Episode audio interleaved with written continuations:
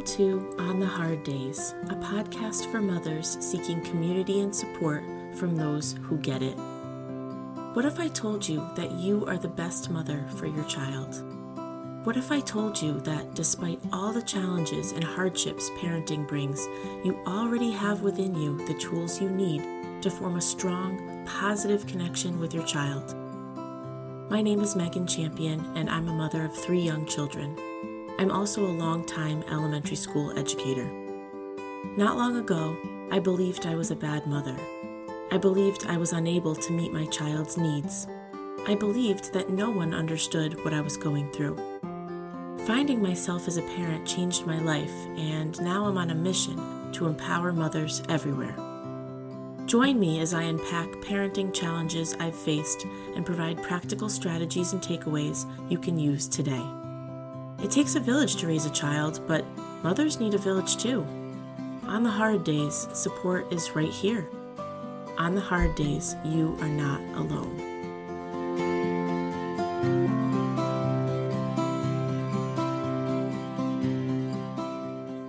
Welcome back. I wasn't sure what to call this episode. So I think I'm going to call it a rough night. I was leaning towards a title that had something to do with empathy, but it wasn't just about empathy. And I was leaning towards a title that had something to do with hunger and being hangry, but it wasn't just about that either.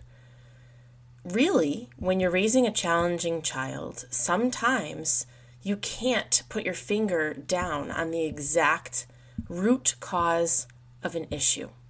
And so, try as I might, I don't have a root issue to this one. Well, maybe I will after I talk this out, but at the moment, we're just going to simply entitle this one A Rough Night.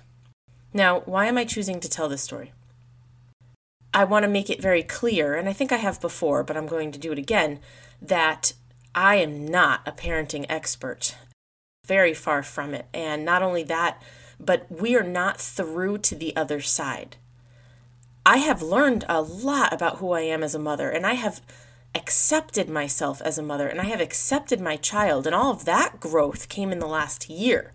And that is one piece of the message that I am spreading in this community that I am starting.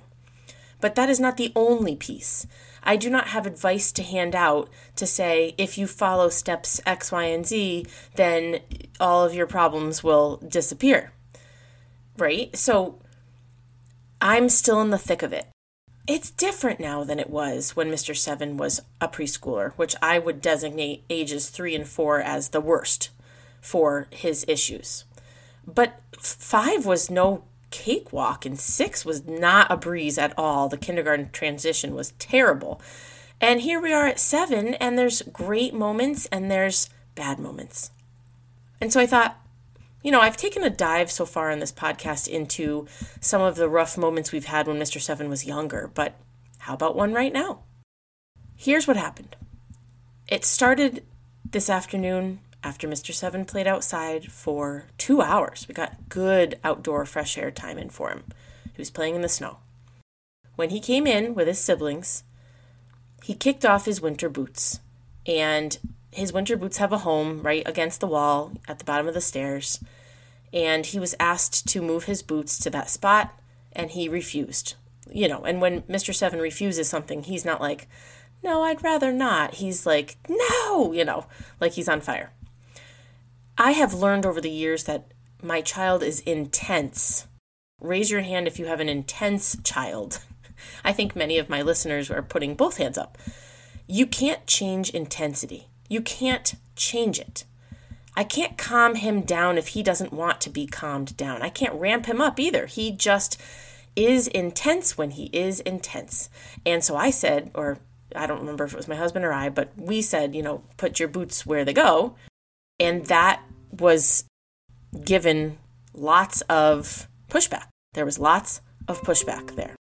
So he threw a fit about putting his boots against the wall and they were covered in snow and they're all over the basement and the other t- kids came in and we told them the same thing and they did it and they went upstairs and he was still there yelling about his boots and then he eventually said something like well if i put them there i'm, I'm going to kick them or i'm going to throw them over there and i ignored that comment because he's looking for me to give it back to him. I'm not going to engage in a fight over this. And I know he won't actually do it, or if he does do it, he won't go running up the stairs. He'll he'll wait for a reaction and eventually he'll fix it. So he did. He chucked his boots against the wall. He, p- he picked them up. Like the issue at hand was that he didn't want to touch them because they had snow on them and he didn't want his hands to get wet. So sensory issue, right?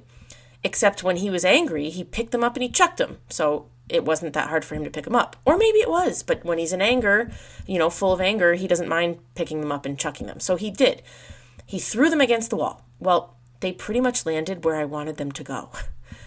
And of course, he's trying to show me how angry he is. So then he kicks them away from the wall because they already were put where I needed them to be. And I was just going to let it be and say nothing at all. But no, he wants to show me that he's still angry. So he kicks them away. Well, now I've got to go back against that, you know, and here we go. And I hate, I hate this. I hate playing these games. I hate engaging in this garbage. Like, it makes me angry because he's, he is more than this, and I am more than this, and now we're going to engage in a battle over snow boots? Come on. However, he kicked them, and now they're not in their spot, and now they're like across the room. So I said, Buddy, I, don't even know what I said. I think I said, You need to put them back. Well, fine, but I'm going to scream. And it's like, again, I'm not going to engage. Those boots got back where they needed to be. He didn't pick them up and gently place them there. He kicked them back over. I don't care though because this isn't about a battle of the wills. It's not about control. Because when it was about control, guess who lost? Me. We don't have normal kids. And, and I say that out of frustration, but also out of half joking. But what I really mean is these kids are asynchronous, they're out of the box. The conventional societal wisdom on how to handle them don't necessarily work. So he got them back in their spot. And as he was getting them back in their spot, he started screaming about how hungry he was. Now it was about an hour till dinner. He eats around five. We go as early as we can. Dinner is often not made, and he doesn't want baby food, quote unquote. He wants a real dinner, but the real dinner isn't often ready at five. I give him a midday snack. It can be multiple items. Of course, he doesn't want too much. I don't know, he's picky about the snack too. But either way, he has a big snack. And today, maybe it's my fault. Maybe it's my fault because they were out in the snow for two hours, and guess what I gave them when they came in? Hot chocolate. Because hot chocolate is a special treat, and I remember having hot chocolate when I came in from playing in the snow. And, you know, I'm just wanting to make my children happy and bring a smile to their face. And so, but that's loaded with sugar. And maybe this was a sugar crash. Either way, he was famished, instantly famished. He went from, who even knows, he's probably not hungry at all, to, oh my God, he's going to die if he doesn't eat right now right? And we know that this is an ongoing problem with Mr. Seven. So he gets up the stairs. Well, no, actually, before he even gets up the stairs, I'm talking to him like, all right, let's just go have a snack. You know, we, we've got plenty of things. And I even offered eggs. those darn eggs, those stupid eggs. I was like, dude, you can even have eggs. No, I'm not eating eggs. That's going to make me too full. I'm not having eggs.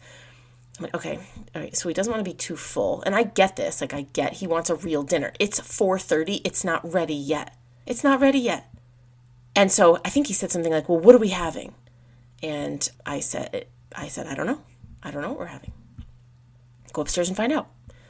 And I didn't know what we were having because Mr. Seven's grandma was over and she brought dinner. So he, I said, you can go find out. So he climbs the stairs, and of course, he's already angry. He's already been set off, you know, he's already going about the boots and about the hunger.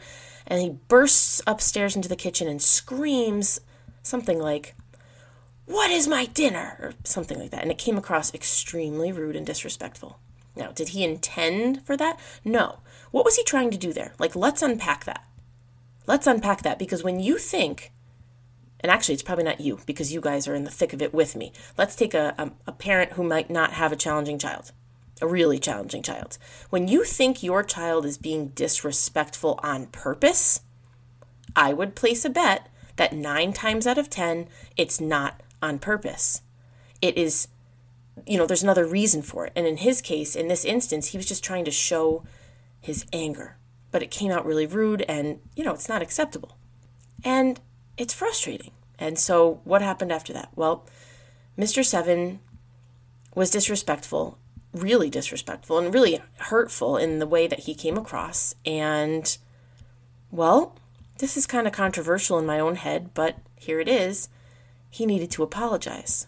Now, this comes with a, a boulder of salt. I don't know what camp you're in. Pretty much all people fall into the apologies are what, what we need to make the world go round, or I would never make my child apologize because it's damaging to their mental health, and I am somewhere between the two.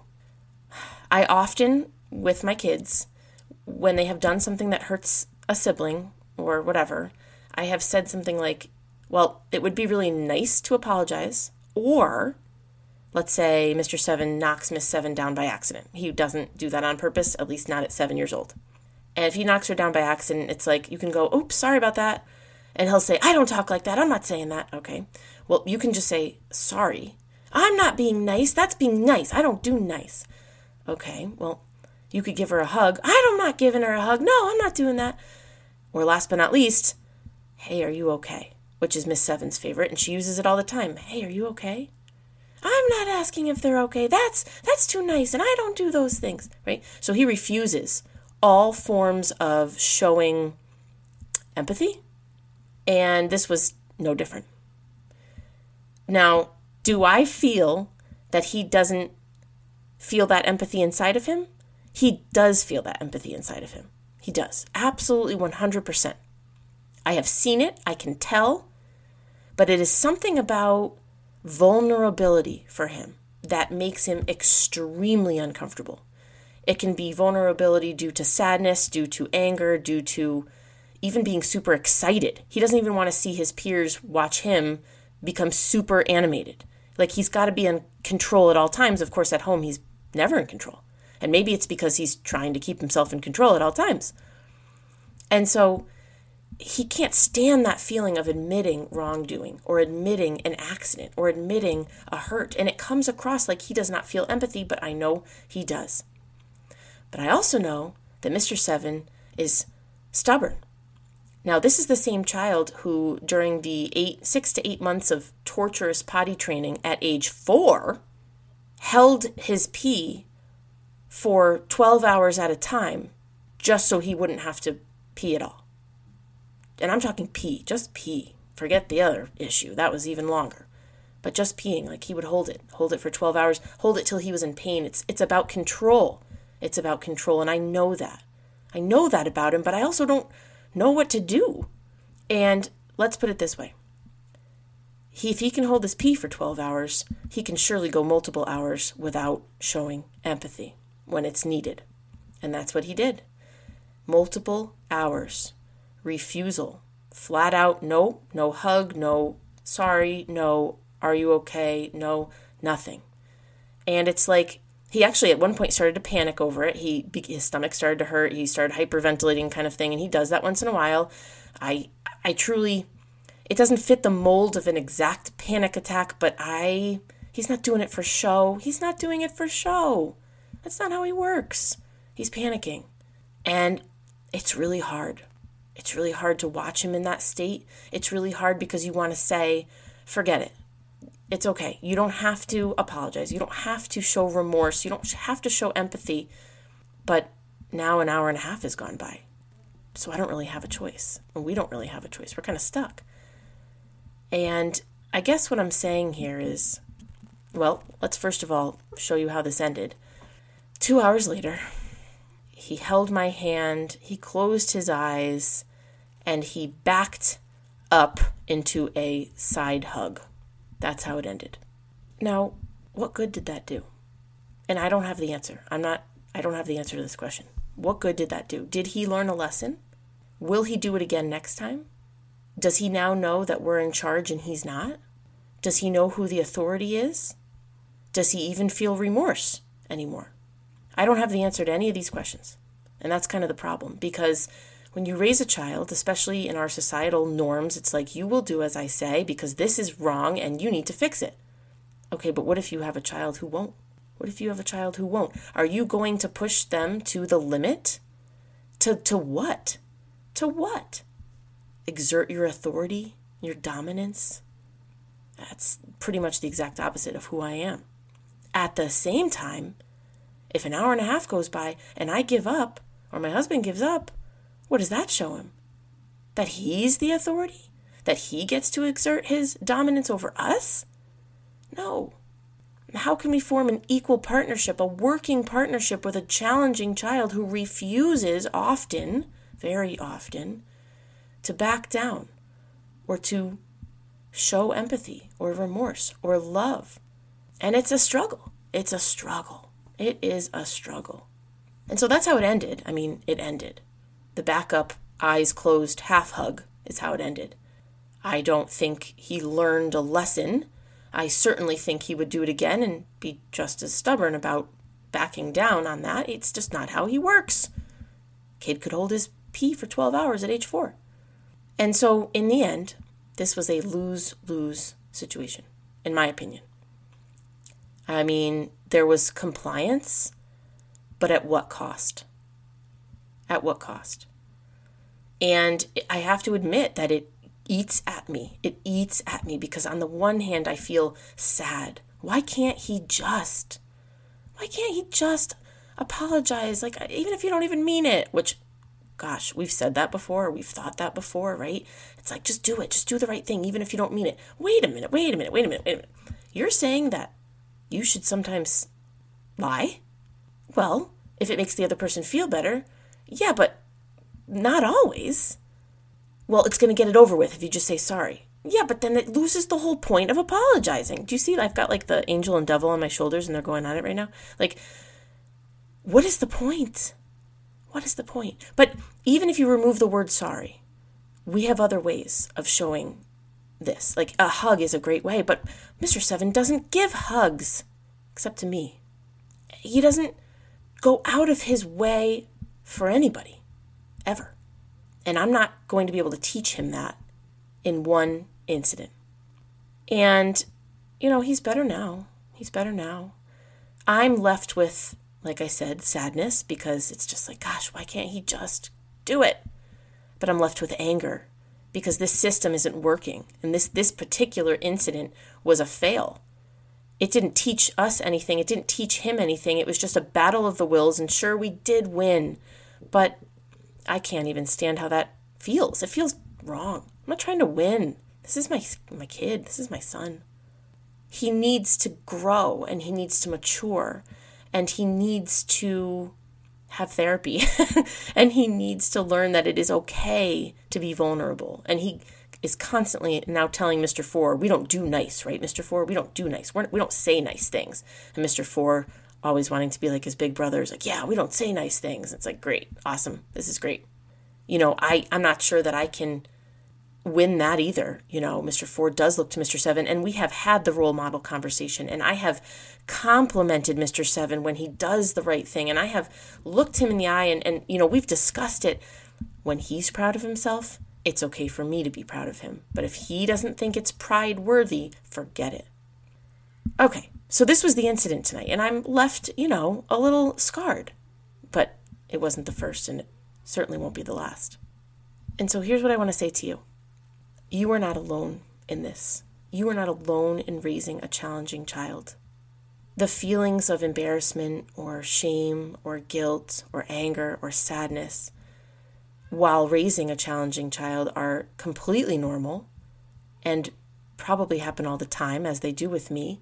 But at the same time, just know that you are more than that as a mother. Your child was meant for you. You were meant to be your child's mother. And so, on those hard days, hence the title, people, I'm getting to something here. On those hard days, there are other mothers who understand what you're going through, and we are going through it too. And I do not have the solutions. I do not have the answers. What I do have is a listening ear and a hug if this weren't COVID times and I could meet you in person. Right? This is a camaraderie. This is a solidarity. This is an understanding and an acceptance. We're in this. We are in this, but we are amazing mothers.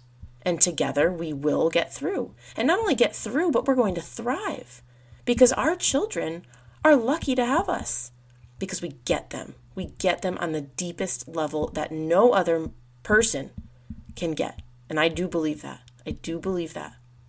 A mother's love is like no other. And so we get our children and we do suffer and we do go through those hard times, but we also find such joy in the little things. And so when I hang up on this call, I'm going downstairs. We're going to practice the piano. I'm going to scoop him up and put him in my arms, and all of my children. We're going to hug and we're just going to talk and we're going to laugh and we're going to say silly words because that's life. And we're going to get back to those good moments and move past a bad one. And I'll go to bed, and tomorrow's a new day. But I'm so glad, so glad to be able to do this with you. And I have to say, I came running up here to get this out. I feel so much better now. Keeping quiet about the struggles you face while raising a challenging child is damaging to your mental health, and it has to come out. And so I I couldn't wait. I couldn't wait to share cuz you guys get it. You get it. You're in the trenches with me. I know you understand. And so here's what I would love for you to do. If you're feeling brave, if not, I totally get it. But if you're feeling brave, I want to hear a rough night story from you. I want to hear about a rough night. I want to hear about a rough moment. I want to hear about a rough day. Now, obviously, if you're not comfortable, of course, I would never, ever ask you to do something you're not comfortable doing. But in some instances, you might feel better because no one's going to say, oh, you should have just blah, blah, blah. You could have just done X, Y, and Z and that wouldn't have happened. No, there's nothing you could have done differently. So stop it with that guilt. There's nothing you could have done differently. So sharing it is kind of a release. Like you're releasing this rough day or rough night or rough moment out into the world, and then it's gone, it floats away. So I would love to hear and be your listening ear for a rough moment for you, a rough night, rough day, rough moment, whatever. You can DM me on Instagram. You can reach out on Facebook. You can send me an email. You can go to my website. You can leave a review on the podcast. there are many, many ways to reach me, but I want to hear it because we're in this together. On the hard days, and there will be many, many, many, you are not alone. I'm so grateful that you joined me today and are supporting my mission of bringing mothers together. You can find me on Instagram at On the Hard Days with dots in between each word and on my website, ontheharddays.com. I'd also love for you to join our active Facebook group where we talk more specifically about challenges our children are facing at On the Hard Days podcast and community. And if you haven't already, subscribe to this podcast and please leave a review. This will allow even more mothers to find us and join the community. Thank you so much.